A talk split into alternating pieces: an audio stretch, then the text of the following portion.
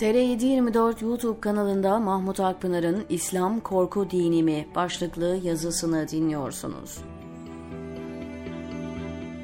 Yurt dışında yaşamak kolay değil.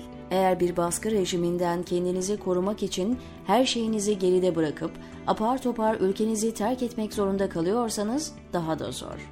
İradesiyle ve bir plan çerçevesinde yurt dışına çıkanlar en azından kendisini buna hazırlıyor. Aniden ve sizden kaynaklanmayan sebeplerle çıkmak travma etkisi oluşturuyor. Kurduğunuz düzeni, başladığınız kariyeri, sosyal çevrenizi, hatıralarınızı geride bırakıp hayata yeniden başlamak sizi ve ailenizi etkiliyor. Peşimize takılarak gelmek zorunda kalan küçük çocuklarımın okula gitmek istemiyorum, İngiltere'yi sevmiyorum, burası nasıl bir ülke, Türkiye'yi ve arkadaşlarımı özledim, serzenişlerini hala hatırlıyorum.'' Dil bilmedikleri ve anlatılan konuları anlamadıkları için çocuklar bir süre özgüven problemi yaşıyor ama zamanla bunları aşıyorlar. İlerleyen zamanlarda bu defa çocuklar o ülkenin kültüründen, inançlarından, ön kabullerinden etkileniyor. Bu etkilenme bazen hayranlık ve taklit, kendine ait değerleri küçümseme, bazen de ayrımcılığa ve ırkçı söylemlere maruz kalma şeklinde oluyor.'' Bu nedenle yurt dışında yaşayan aileler için en önemli konulardan birisi çocukların yaşaması muhtemel kimlik bunalımı, kişilik çatışmaları, kültür çatışması gibi konulara hazırlanmasıdır. Rehberlik konuları içine bu türden gündemler alınıp bilgilendirici ve ikna edici cevaplar hazırlanmak durumunda. Eğer bunları erken yaparsanız hasar daha az olabiliyor. İlk girdiği ve bilgilendirmeyi siz yapmadıysanız konuyla ilgili vereceğiniz cevap savunma haline geliyor. Üniversitede okuyan kızım, Hristiyan arkadaşlarının bazılarının Kur'an'ı okuduğunu ve Hristiyanlığa göre daha korkutucu, tehdit edici bulduklarını söylemişler. Kur'an'da geçen Tanrı bizim Tanrımıza göre daha çok korkutuyor ve cehennemle, ateşle tehdit ediyor. Oysa Hristiyanlıkta sevgi, affetme daha önde demişler. Kızım bunu bana aktarınca bir şeyler anlatma ihtiyacı duydum. Elbette konunun uzmanları, hocalar daha yararlı, geniş bilgiler verecektir. Ama ben acizane tecrübemi paylaşmak istedim. Şunu peşinen kabul etmek lazım ki gerek din adamları gerekse sosyal çevremiz bize İslam'ı anlatırken sevdirmekten, kolaylaştırmaktan öte korkutmayı tercih ediyor. Bir günah işlediğimizde cehennemle korkutmak, hata yaptığımızda Allah'la tehdit etmek epey yaygın. Bunu biraz da ebeveynin yetersizliğine ve bilgi sahibi olmamasına vermeliyiz diye düşünüyorum. Çocuğu terbiye etmekte, dizginlemekte zorlanan, çocuk aklına hitap edebilecek bilgi ve argümanlara sahip olmayan ebeveynler, çocuğu Allah'la tehdit edip ateşle, cehennemle yıldırmaya çalışıyor.'' Oysa çocukların muhatap alınıp bilgilendirilmeye ve ikna edilmeye ihtiyaçları var. Muhtemelen Müslümanlar ilimden, irfandan uzak kalıp fakru zarurete düşünce böyle kolay ama olumsuz etkileri olan çözümlere yöneldiler. Ayrıca İslam'ın korkutan, tehdit eden bir din olduğu algısının oluşmasında El-Kaide, IŞİD gibi terör örgütlerinin kanlı faaliyetlerinin ve medyanın İslamofobik yaklaşımlarının da etkisi büyük. Çocuklarıma İslam'ın her şeyden önce bir adalet ve denge dini olduğunu, polyanlacı yaklaşımlarla herkesi ve her şeyi affeden, cinayetlerin, suçların karşılıksız kalacağı kanaati uyaran naif bir din olmadığını anlattım.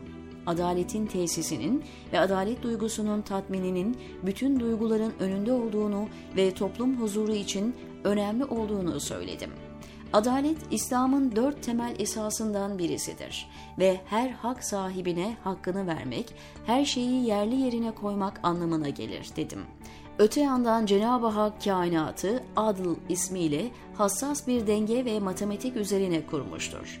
Allah'ın adil ismi varlıkta ve sosyal hayatta, dünyada ve ahirette dengeyi, yerindeliği, adaleti korumayı gerektirir. Onlara Türkiye'de son yıllarda sıkça yaşanan kadın cinayetlerinden bahsettim ve siz bir süre önce Türkiye'de önce tecavüz edilip sonra öldürülen ve uzuvları kesilip yakılan, sonra bir bidona konup üzerine beton dökülen kızın annesi, babası veya kardeşi olsanız, çok büyük bir pişmanlığı ve tövbesi yoksa bu cinayeti işleyen kişiyi hiçbir şey olmamış gibi affedip cennetine koyan bir tanrıyı adil bulur musunuz? Vicdanınız bu kişinin cezasız kalıp üstüne bir de ödüllendirilmesine rıza gösterir mi? Bunda bir problem görmez misiniz? dedim. Kaldı ki İslam kelime anlamı itibarıyla barış demektir. Mümin kendisinden emin olunan kimsedir.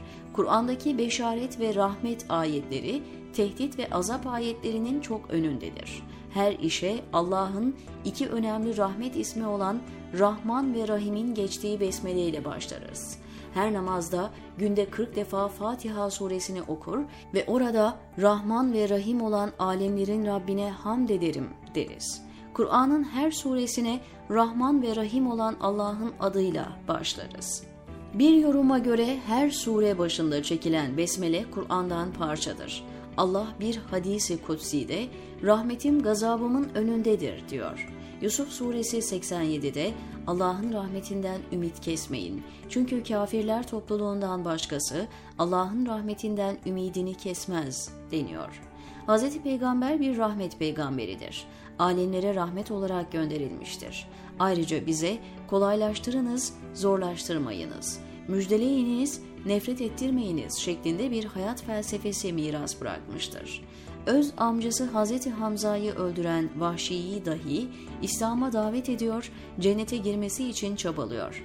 Vahşi, ben insanların en hayırlılarından birini öldürdüm. Allah beni affetmez deyince Hz. Peygamber güçlü bir pişmanlık ve tövbeyle Allah'ın cahiliye günahlarını affedeceğini söylüyor ve sonra Müslüman olan Hz. Vahşi'ye şu ayeti gönderiyor. Ey kendilerinin aleyhine aşırı giden kullarım! Allah'ın rahmetinden ümidinizi kesmeyin. Şüphesiz Allah bütün günahları affeder. Çünkü O çok bağışlayandır, çok merhamet edendir.'' Zümer suresi 53. Allah yine bir kutsi hadiste bana bir karış yaklaşana ben bir arşın yaklaşırım. Bir arşın yaklaşana bir kulaç yaklaşırım. Bana yürüyerek gelene ben koşarak giderim buyuruyor. İslam her bebeği günahsız ve tertemiz kabul ederken Hristiyanlık doğan bebekleri günahkar kabul ediyor ve vaftizle bir nevi günahlardan arındırıyor. Ayrıca İslam'da dünyada ve ahirette suçun şahsiliği varken zerre miktar hayır işleyen ve şer işleyen karşılığını görecektir denirken günümüz Hristiyanlık inancında Hz. İsa'nın bütün Hristiyanların günahlarının cezasını çekmesi, ne yaparsa yapsın cennete gitmesi, bir beşerin papaz da olsa, peygamber de olsa Allah'a ait günahları bağışlama hakkını kullanması, Allah'ın adaletine ve insandaki adalet duygusuna çok uygun düşmüyor. İnsanlar bohemce ve sınırsız hayat yaşadığı halde her şeyi affeden, hiçbir günahı problem etmeyen naif bir tanrı arzu ediyor. Dilim döndüğünce çocuklarıma bunları anlatmaya çalıştım. Sonra ihtiyaca binaen Beled suresi karşıma çıktı. Daha önce çok defa okuduğum, ezbere bildiğim halde bu defa beni çarptı. Ailecek okuduğumuz Mekke'de inen surenin bir kısmını Ali Ünal'ın mealinden paylaşmak istiyorum. Gerçek şu ki biz insanı meşakkat ve imtihan yüklü bir hayata gönderdik. Acaba insan kendisine kimsenin güç yetiremeyeceğini mi sanıyor? Ben yığınla mal tükettim diye övünüp durur. Belet 4-6 Fakat o sarp yokuşu aşmak için hiçbir gayret sarf etmiyor. Bilir misin o sarp yokuş nedir? Bir köle veya esiri hürriyetine kavuşmaktır. Ya da kıtlık veya darlık zamanında doyurmaktır, akrabadan olan bir yetimi ya da yiyeceği, barınağı olmayan perişan bir yoksulu bir de elbette iman etmiş olmak ve karşılıklı sabır teşvik ve tavsiyesinde bulunmak, merhamet teşvik ve tavsiyesinde bulunmaktır. Beled 11-17 Belde olarak Mekke'ye atıf yapılan surenin kendini çok güçlü, zengin ve yenilmez gören bir müşriğin sözleri üzerine indiği ifade edilir. Surede hayat hep şen şakrak, tıkırında gitmeyip bazen imtihan olarak çaba, gayret gerektiren yokuş olarak anılıyordu. Maalesef yeni nesilde hayatı meşakkatsiz yaşama, kolaydan zengin olma, yorulmadan kazanma, az çalışarak lükse erişme gibi eğilimler yaygın. Oysa Allah hayatı bir tepeyi tırmanmaya, yokuş çıkmaya benzetiyor ve bunun için insanoğlunun gayret sarf etmesi gerektiğini söylüyor. Hayat denilen sarp yokuşu aşmak için köle azat etmekten, açları doyurmaktan, akrabaya, yetime, barınağa olmayana yardım etmekten bahsediyor. Bunları yaparken de sabır tavsiyesi yanında merhametli olmayı teşvik ediyor. Yardımlaşma, yetimi doyurma, akrabayı gözetme, merhametli olma Kur'an'da ve hadislerde çok yerde geçiyor. Burada beni çarpan asıl nokta hayat denilen akabeyi aşmak için köle azat etmekten, hürriyeti teşvik etmekten, özgürlükler önündeki bariyerleri kaldırmaktan bahsetmesi oldu. İslam'ın özgürlüklere engel olduğu iddiası yaygın dillendiriliyor. Oysa İslam 1500 yıldır köle azat etmeyi, insanları hürriyetine kavuşturmayı her vesileyle dile getiriyor. Pek çok günahın kefareti olarak köle azat etmeyi sayıyor.